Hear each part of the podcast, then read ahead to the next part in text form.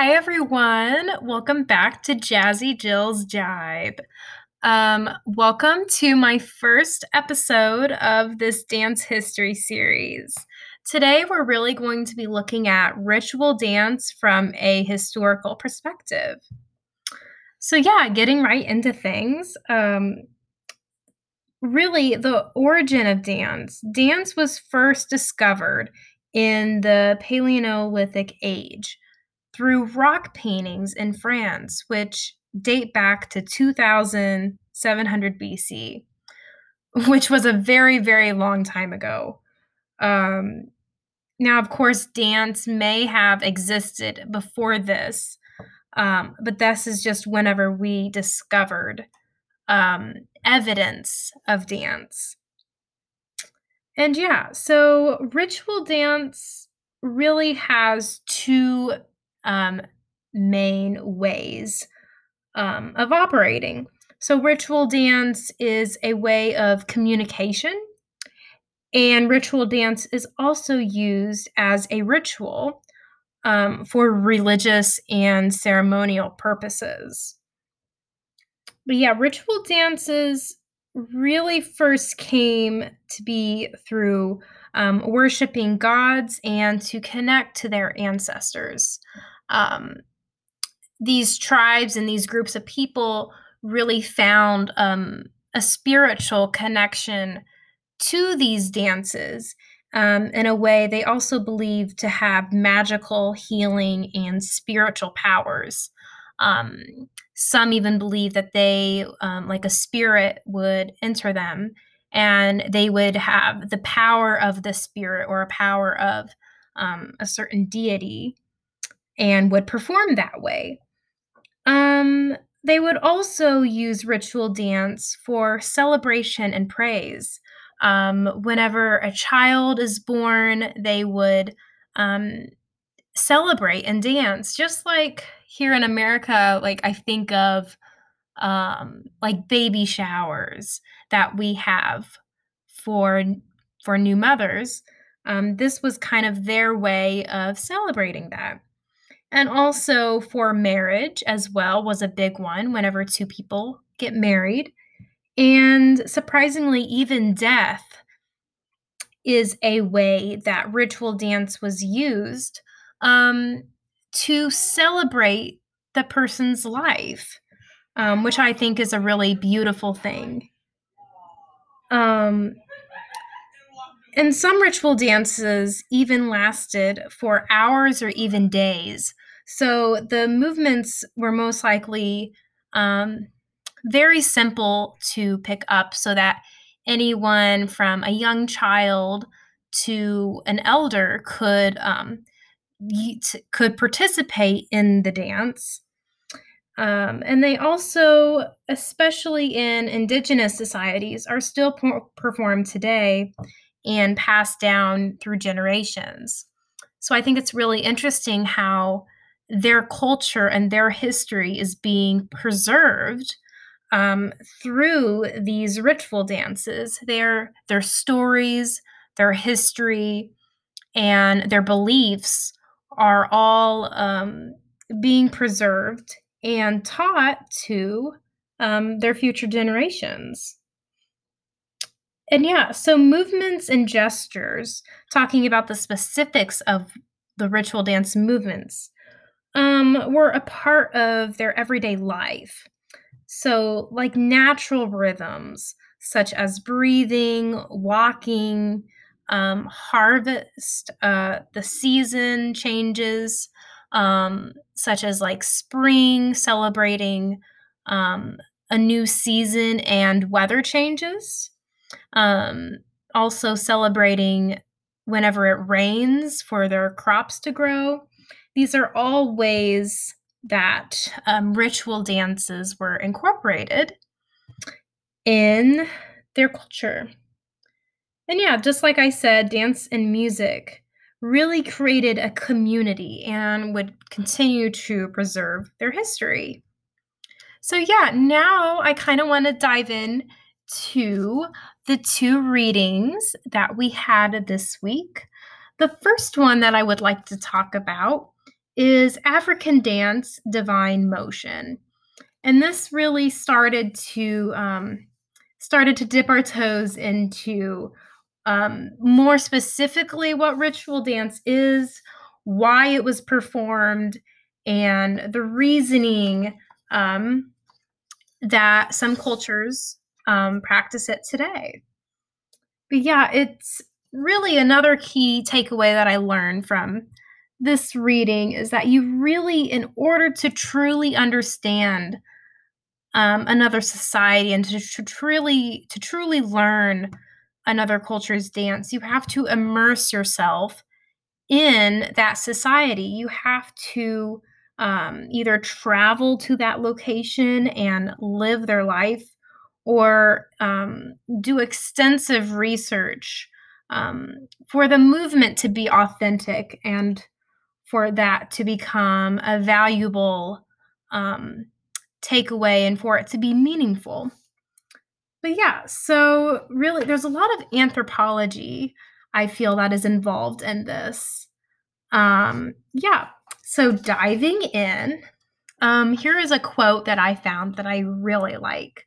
Um, the best way to understand and appreciate another culture is to study, discover, and experience its people and the role that the arts play in its society. So, this is really um, ideal, I think, when starting to uncover um, what a culture is and what how they play in that society. But yeah, and also going back to the reasoning of the dance, the African understanding of body positioning and surrender is linked with a divine essence through the ancestors. Many traditional African societies believe that when they dance or um, pose, they are standing in the image of their ancient divine fathers. And I find this really interesting because I feel like here in the West, like we don't, um, I feel like our culture has been lost, but yet whenever we look at these societies, like they are so connected to their ancestors, they have all of this um, movement and information that is embedded in them that they can share with others. But yeah, really, rhythm and motion reside in a symbiotic relationship. And I think that's something you can see whenever you watch videos of these ritual dances being performed.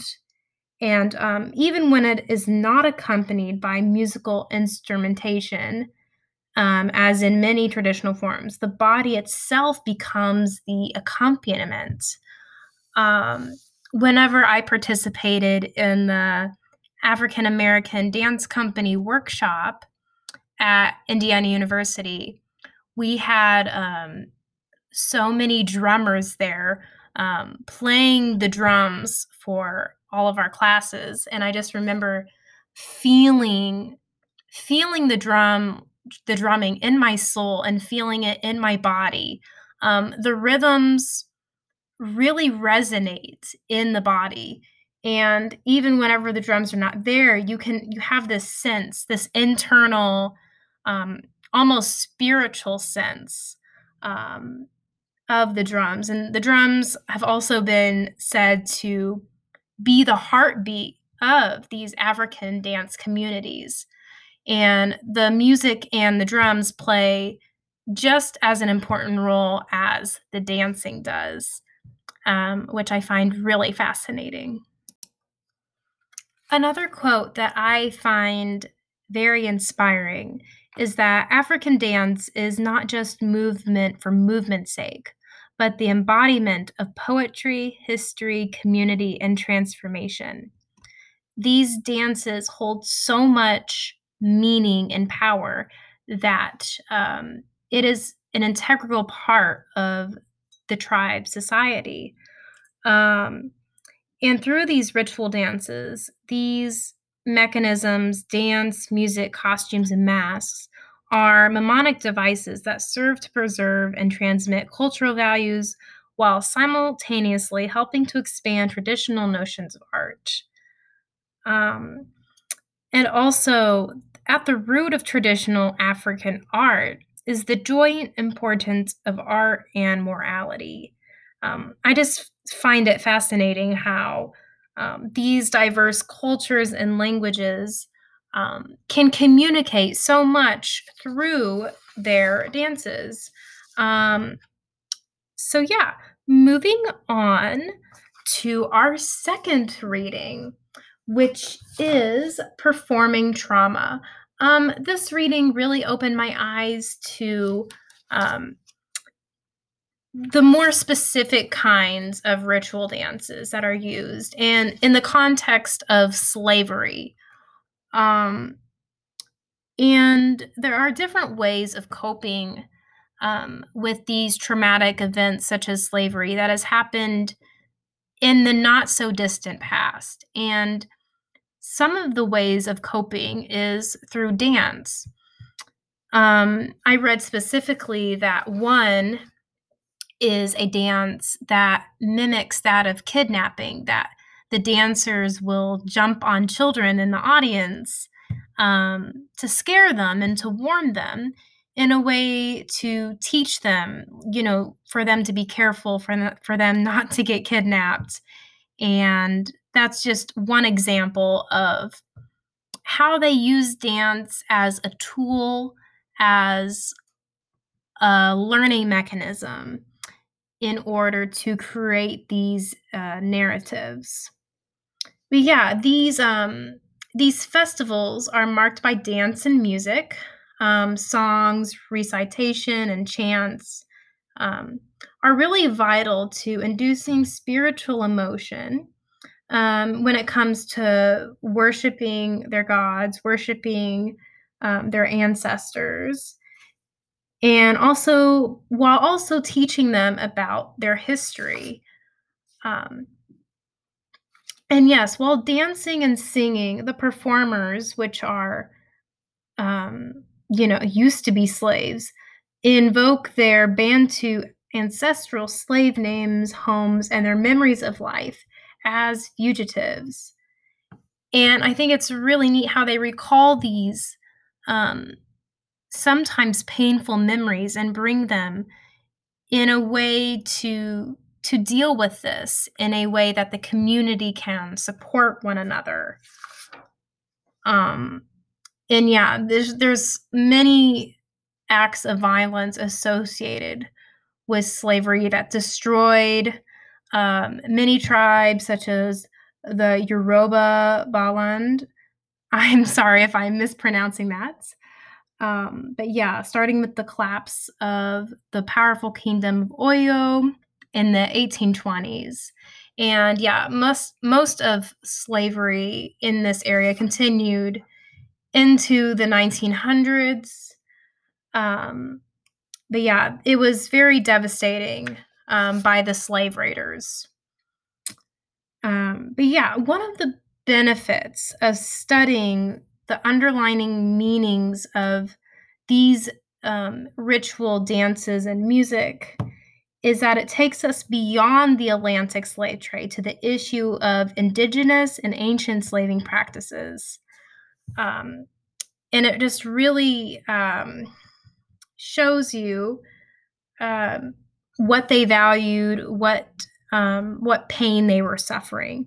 And so, yeah, there's many um, songs throughout this reading, um, and one that really struck me um, that highlights um, the noble politicians and slaves is um, this one, and I will say a few of the lines um, son of a mighty ruler who buys slaves for his children. Your mother owns Oyo, your mother owns Oyu, your father owns Eid. And it just, I don't know, it's just so saddening and eye opening that um, slaves were bought and sold and they really had no control over the matter. So, in conclusion, Memories of slavery are entrenched in local cultural practices and remembered in music, song, dance, and ritual enchantments. Thank you for listening to my first podcast on these dance history topics. I will include um, my citations in the comments. And thank you for listening. I hope to see you next time. Thank you. Bye.